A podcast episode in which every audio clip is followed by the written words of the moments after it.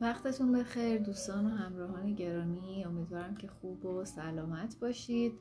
در ادامه کتاب خرده عادت ها رسیدیم به فصل 19 هم با این عنوان قانون گلدیلاکس چطور در زندگی و کار با انگیزه باقی بمانیم. در سال 1955 دیزنیلند به تازگی در شهر آناهایم کالیفرنیا افتتاح شده بود که پسر بچه ده ساله به اونجا رفت و تقاضای کار کرد. قوانین کار در اون زمان چندان سفت و سخت نبود و این پسر تونست یه کار فروش کتابچه های جهانگردی رو به توریست ها به قیمت نیم دلار پیدا بکنه. در طول یک سال او به مغازه لوازم شعبده بازی در دیزنی منتقل شد و در اونجا از کارکنای قدیمی اونجا شعبده بازی رو یاد گرفت. او شوخی و لطیفه و حقه های ساده ای رو که یاد می گرفت روی بازدید کننده ها امتحان می کرد و خیلی زود متوجه شد چیزی که عاشقش عاشقشه شعبده بازی نیست بلکه کار اجراست و تصمیم گرفت که در آینده کمدین بشه. اون در سالهای نوجوانی کار اجرا رو در کلوب های کوچیکی در اطراف لس آنجلس آغاز کرد و جمعیتی که می اومد در ابتدا کم بود و نمایشی که اجرا می کرد هم بسیار کوتاه بود و به ندرت پیش می اومد که بیش از پنج دقیقه روی صحنه باشه. بیشتر افراد که داخل جمعیت بودن انقدر سرگرم نوشیدن و حرف زدن و گپ و گفت با دوستانشون بودن که به اون توجهی نمی‌کردن و یک شب برنامهش رو واقعا برای یک کلوپ خالی اجرا کرد. کار دلفریبی نبود ولی بدون شک داشت بهتر و بهتر می‌شد. اولین برنامه هاش تنها یک یا دو دقیقه طول می‌کشید و در دبیرستان مطالب شامل نمایشی پنج دقیقه ای می‌شد که چند سال بعد به برنامه پنج دقیقه تبدیل شد. در 19 سالگی هفته 20 دقیقه اجرا می‌کرد فقط برای اینکه اجراش طولانی تر بشه مجبور بود سه تا شعر مختلف رو در طول اجراش بخونه و مهارتش ولی در طول این سالها مدام بیشتر و بیشتر می‌شد. او یک دهه دیگر رو به کسب تجربه و وفق دادن خودش و تمرین کردن گذروند و در تلویزیون به عنوان نویسنده مشغول به کار شد و به مرور تونست در برنامه های تلویزیونی ظاهر بشه. عواسط دهه 1970 به عنوان مهمان معمولی راه خودش رو به دو تا برنامه تلویزیونی باز کرد برنامه امشب و برنامه پخش زنده شب شنبه. این مرد جوان بعد از پانزده سال کار شبانه روزی و بدون وقفه به شهرت رسید. او در عرض سه روز به 60 تا شهر مختلف سفر کرد و سپس از 72 شهر در 80 روز بازدید کرد و بعد در 90 روز به 85 تا شهر مختلف رفت در اوهایو بیش از 18 هزار نفر به تماشای اجرای اون نشستند و همچنین 45 هزار بلیت دیگه برای نمایش سه روزه او در نیویورک به فروش رسید. او در میان برجسته ترین افراد ژانر خودش قرار گرفت و یکی از موفق ترین تنز پردازان زمان خودش شد. اسم این شخص استیو مارتین بود. داستان مارتین درباره اینکه برای حفظ عادتها در دراز مدت چه چیزی ضروریه چشمانداز جالبی رو ارائه می‌کنه. تنز پردازی مال ترسوها نیست و به سختی می‌تونید موقعیتی رو تصور کنید که به اندازه تنها اجرا کردن روی صحنه و شکست در خنداندن حتی یک نفر برای مردم ترسناک باشه با این حال استیو مارتین به مدت 18 سال هر روز و هر روز با این ترس روبرو شد. به گفته خودش ده سال به یاد گرفتن گذشت و چهار سال به اصلاح شدن و چهار سال موفقیت چشمگیر. حالا چرا یه افرادی مثل استیو مارتین به عادتهای خودشون میچسبن؟ چه تمرین لطیفه گویی باشه چه نقاشی کشیدن باشه چه گیتار زدن و یا هر کار دیگه ای در حالی که بیشتر ما تلاش می‌کنیم که فقط با انگیزه باقی بمونیم. چطور عادتهایی طراحی کنیم که ما رو به سمت خودش بکشه نه اینکه کم کم محو بشه؟ دانشمندان سالهاست که در حال بررسی این مسئله با اینکه هنوز چیزهای زیادی برای یاد گرفتن وجود داره یکی از اساسی ترین یافته ها اینه که راه حفظ انگیزه و رسیدن به اوج اشتیاق انجام دادن وظایفیه که میزان دشواری قابل کنترلی داشته باشه.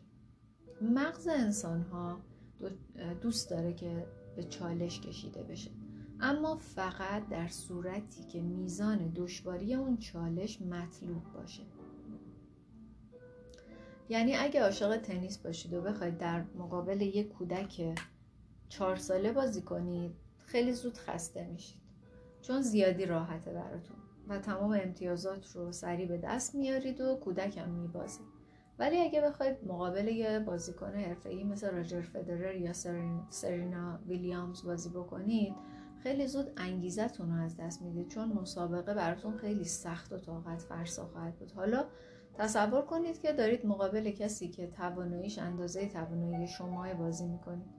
همونطوری که بازی داره پیش میره چند تا مرحله رو میبازید چند تا مرحله رو می‌برید و اگه واقعا تلاش بکنید احتمال پیروزی هم حتی وجود داره. پس دقتتون بیشتر میشه.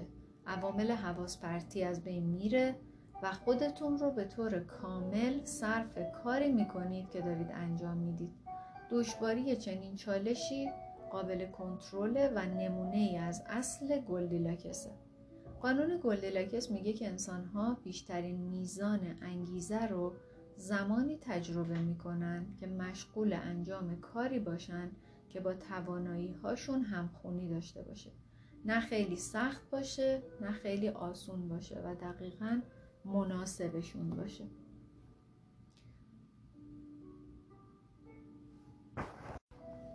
این کار تنز پردازی که مارتین انجام می‌داد نمونه عملی خوبی از قانون گلدیلاکسه او هر سال زمان اجرای تنزش رو افزایش می‌داد و اما فقط یک یا دو دقیقه. همیشه مطلب جدیدی اضافه می‌کرد و چند تا شوخی رو هم که قطعا باعث خنده می‌شد رو داشت.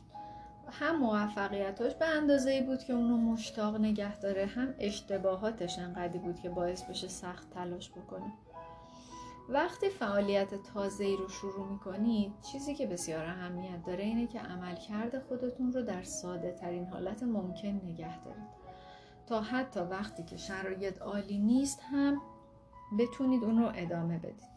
این مطلب رو در سومین مبحث قانون تغییر رفتار با جزئیات توضیح دادیم. هرچند وقتی عادتی به وجود میاد ارتقا دادنش با روش های کوچیک اهمیت داره.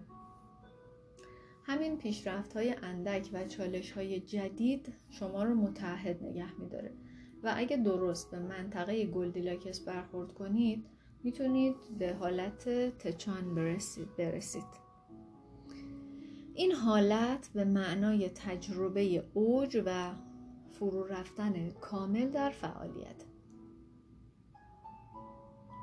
دانشمندا سعی کردن که این احساسات رو با عدد نشون بدن. اونها دریافتند که برای رسیدن به این حالت کاری که انجام می‌دید باید چهار درصد افزون بر توانایی شما باشه. در زندگی واقعی معمولا سنجش سختی فعالیت ها به این شکل امکان پذیر نیست اما قانون گلدیلاکس همچنان پابرجاست.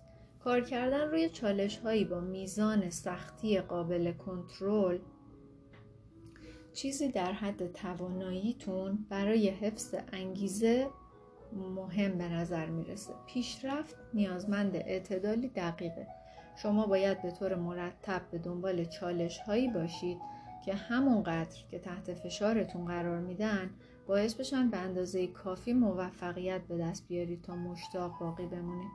رفتار شما باید تازه باقی بمونه تا جذاب و راضی کننده باشه. بدون تنوع حتما خسته میشید و خستگی شاید بزرگترین عامل مشکل ساز در زمینه بهسازی خوده. چطور وقتی از زحمت کشیدن برای اهدافتون خسته شدید متمرکز باقی بمونید؟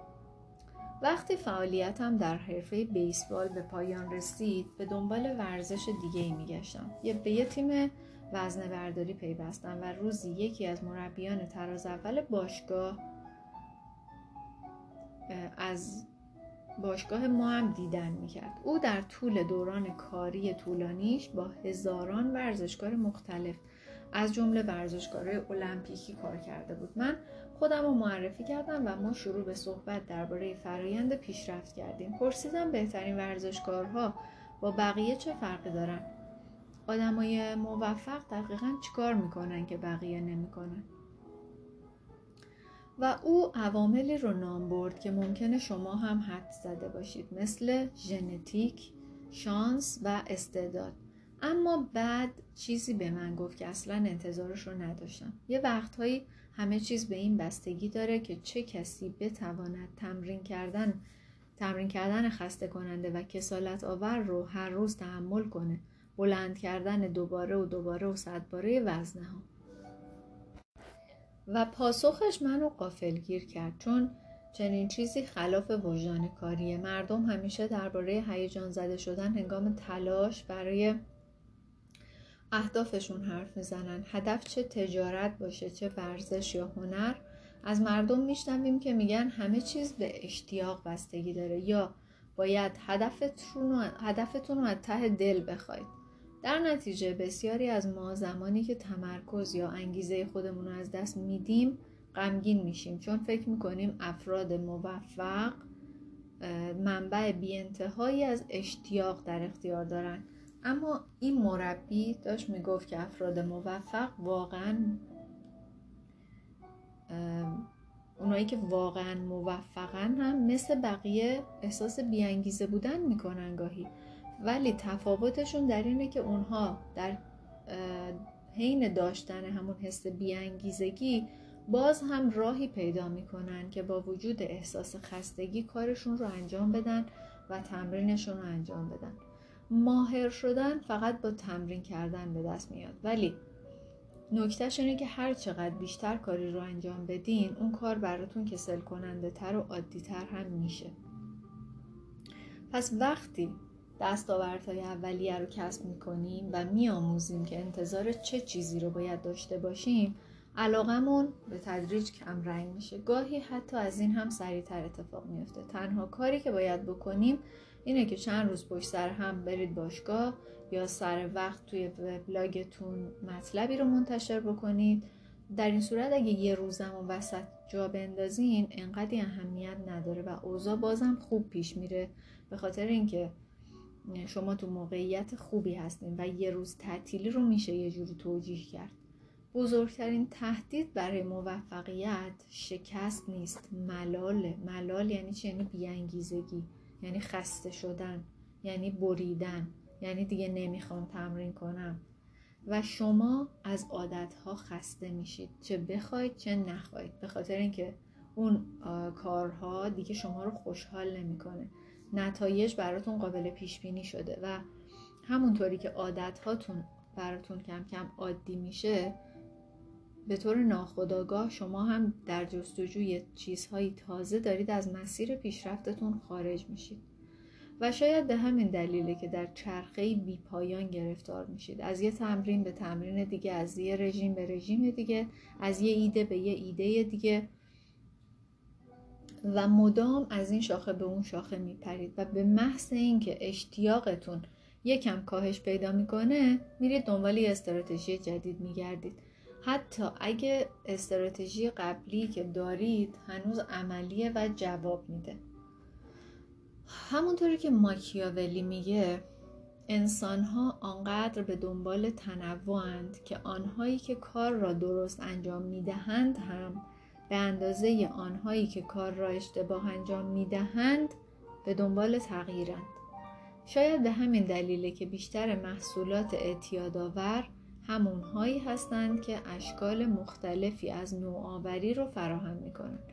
بازی های ویدیویی نوآوری بسری دارن، غذاهای ناسالم و حلهوله ها تنوع خیلی زیادی دارن و با خودشون به خونه ما تنوع میارن و هر کدام از این تجربه ها به طور دائم عناصر قافل گیر کننده ای رو ارائه می‌کنن.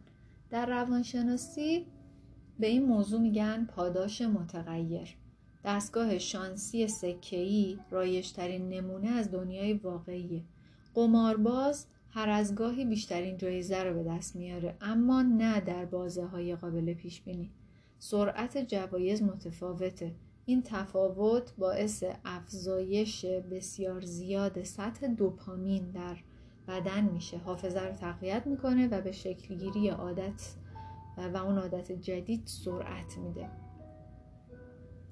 پاداش های متغیر اتش شدید ایجاد نمی‌کنن یعنی نمی‌تونید پاداشی رو که مردم دوست ندارن انتخاب کنید و اون رو در فواصل گوناگون بهش بدید بهشون بدید. و امیدوار باشید که نظرشون رو عوض بکنن. اما از اونجایی که خستگی و ملال رو کاهش میدن روش مناسبی برای افزایش اتش هستن.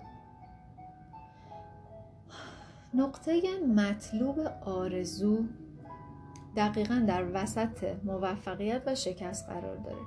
نیمی از مواقع به چیزی که می‌خواید می‌رسید نیمی از مواقع به چیزی که می‌خواید نمی‌رسید. برای داشتن احساس رضایت باید به اندازه کافی پیروزی کسب کنید و برای داشتن تمایل قلبی به اندازه کافی خواستن داشته باشید.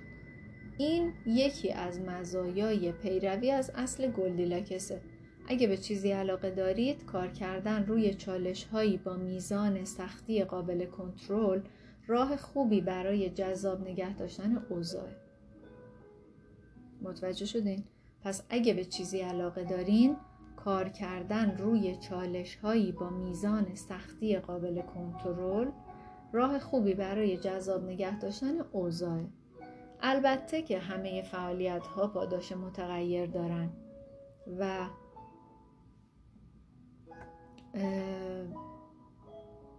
گاهی شما دلتون نمی‌خواد که داشته باشن.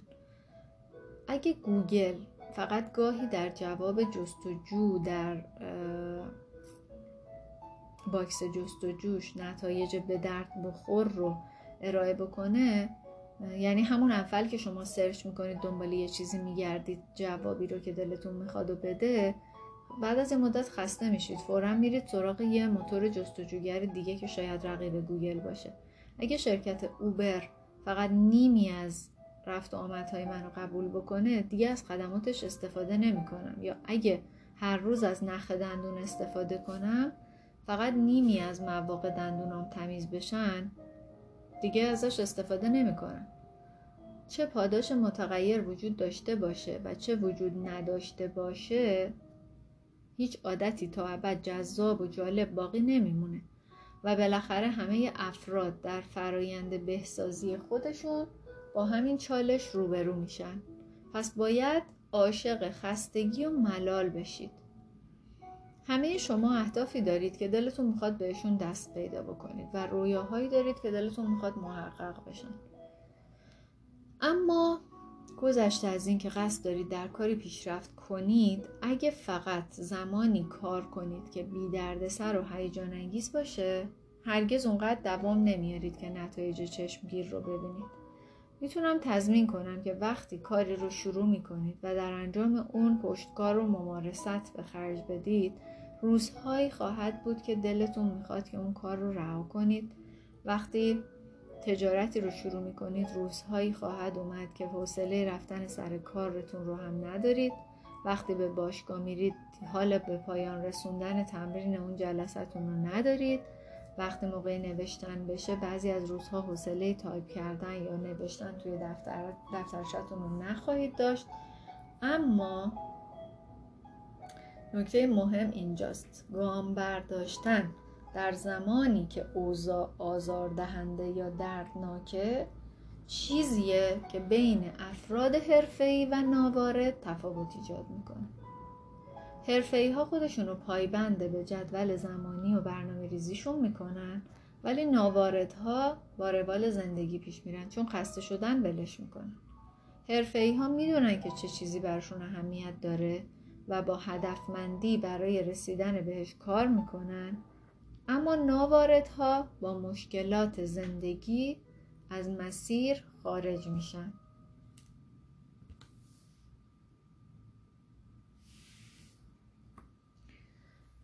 دیوید کین نویسنده و معلم مراقبه. دانش آموزای خودش رو به این تشویق می‌کنه که مراقبه کننده زمان خوشی نباشن. به همین صورت نباید ورزشکار زمان خوشی یا نویسنده زمان خوشی یا هر چیز دیگه زمان خوشی باشید. وقتی فعالیتی واقعا براتون اهمیت داشته باشه باید مشتاق باشید که در هر حالتی اونو انجام بدید. حرفه ها حتی در زمانی که دل و دماغ ندارن هم اقدام می‌کنن و دارن کارشون رو انجام میدن. ممکنه از اون لذت نبرن ممکنه حسشون خوب نباشه اما راهی پیدا می‌کنن که اون کار تکراریشون رو به بهترین نحو ممکن انجام بدن.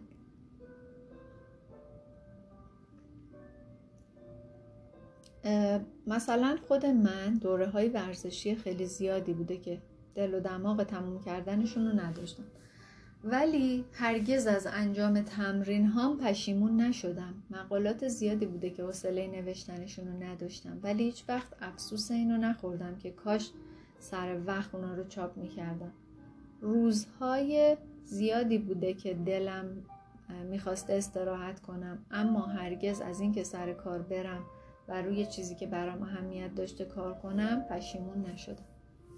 پس تنها راه برای تبدیل شدن به فردی عالی اینه که عاشق انجام دوباره و دوباره و ده باره همون کاری باشید که بهتون حس ملال میده. پس باید عاشق ملال خودتون بشید خلاصه فصل رو با هم مرور می‌کنیم. قانون گلدیلاکس بیان می‌کند که انسانها اوج انگیزه را زمانی تجربه می‌کنند که مشغول وظایفی می‌شوند که درست روی لبه توانایی های کنونیشان است. بزرگترین تهدید موفقیت شکست نیست ملال است.